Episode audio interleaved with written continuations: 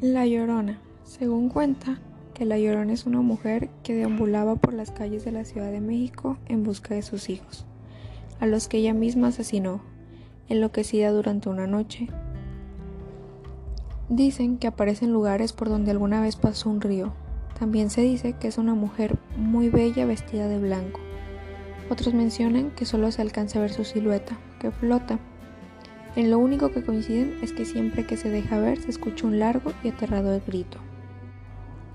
Se cuenta que una mujer de origen indígena era amante de un caballero español, y cuando ella le pidió formalizar la relación, él se negó porque pertenecía a la alta sociedad.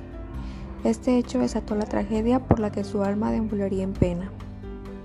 Cuentan que esa noche la mujer despertó a sus pequeños hijos, un niño y una niña tomó un puñal y lo llevó al río, el cual se encontraba muy cerca de su casa.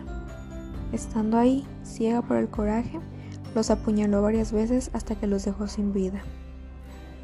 Minutos después reaccionó y al darse cuenta de lo que había hecho, corrió desesperadamente por el río y emitió el escalofriante grito por el cual la identificamos.